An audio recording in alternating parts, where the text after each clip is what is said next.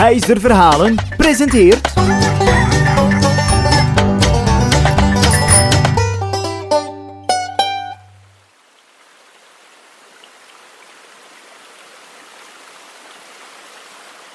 Er was eens een zwerver. Hij woonde diep in een bos naast een hoge waterval die uit een gat van de rotswand naar beneden raasde. Iedere dag vulde hij een emmer met water en ging hij naar de top van die rotswand en goot hij de emmer uit voor de planten en voor de dieren. Toen de zwerver dat deze keer deed, kwam een zwerm vogels boven hem vliegen. Het waren honderden en honderden kraaien die rond zijn hoofd begonnen te vliegen. Ze waren met zoveel dat hij de zwerver niet meer kon zien of kon horen. Maar plots. Een oude vrouw met een staf kaatste op de grond en zelfs de vonken vlogen eruit. Alle kraaien verdwenen over de horizon. De vrouw zei dat ze de natuur kon wijzigen en ze knipte in haar vingers en. De zwerver geloofde er niks van. Hij zei: Dat is puur toeval. Hoe kan het nu ineens regenen? Gewoon toeval. Maar de vrouw klapte in haar handen en. Een harde bliksem raakte de man net niet. En geloof me op mijn woord, hij geloofde er nu alles van. De vrouw bedankte de man om zo goed te zorgen voor de natuur, want veel mensen doen dat niet meer. En als cadeau kwam de vrouw van natuur elke keer langs wanneer de zwerver water naar de top bracht met een lekkere maaltijd. Maanden en maanden, elke dag opnieuw. Ze was er iedere keer met een heerlijke maaltijd.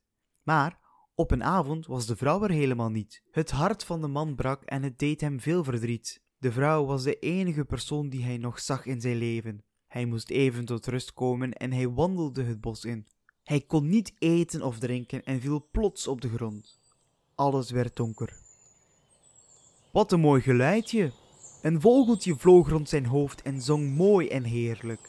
Wat een mooi vogeltje, zei hij tegen zichzelf, en plots begon de vogel te praten. Ze bracht je elke dag eten, maar je zei nooit dankjewel tegen haar. Je zult haar nooit meer zien. En plots, de vogel verdween. De zwerver draaide zich om en daar stond ze, de natuurvrouw. De man begon te lachen, maar al snel zei de vrouw: Ik voel me ondankbaar. Daarom wil ik dat je deze tak neemt en deze moet je zo lang dragen tot er drie groene takken uitkomen. En als je gaat slapen, moet je hem onder je hoofd leggen. Voor eten zorg je nu zelf en slapen moet elke nacht ergens anders. De zwerver had heel veel spijt, maar zag geen keuze voor zich. Hij ging de wereld in met zijn tak en belde overal aan om te vragen voor een slaapplek.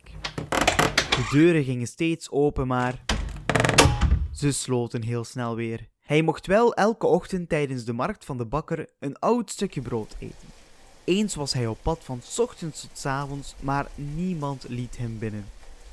Het was enorm slecht weer. Hij liep het bos in en vond een hol met een aangebouwd huisje ervoor. Hij klopte aan en daar zat een vrouw. Maar de vrouw liet hem niet binnen omdat ze al drie zonen heeft en dat zijn jagers. Ze willen niemand anders hier in huis. Maar de man smeekte en smeekte en de vrouw gaf dan uiteindelijk toe. Oké, slaap maar onder de trap. De zonen hadden hem nooit gezien. En de volgende ochtend, toen de zonen gaan jagen waren, kwam uit zijn tak drie mooie groene takken. En plots, daar stond ze weer, de natuurvrouw. Ze gaf aan de zwerver en aan de vrouw van het huisje een zak vol goudstukken om zo mooi te kunnen leven. Vond jij dit een leuk verhaaltje? Volg Huister Verhalen dan maar snel op Facebook en op Instagram.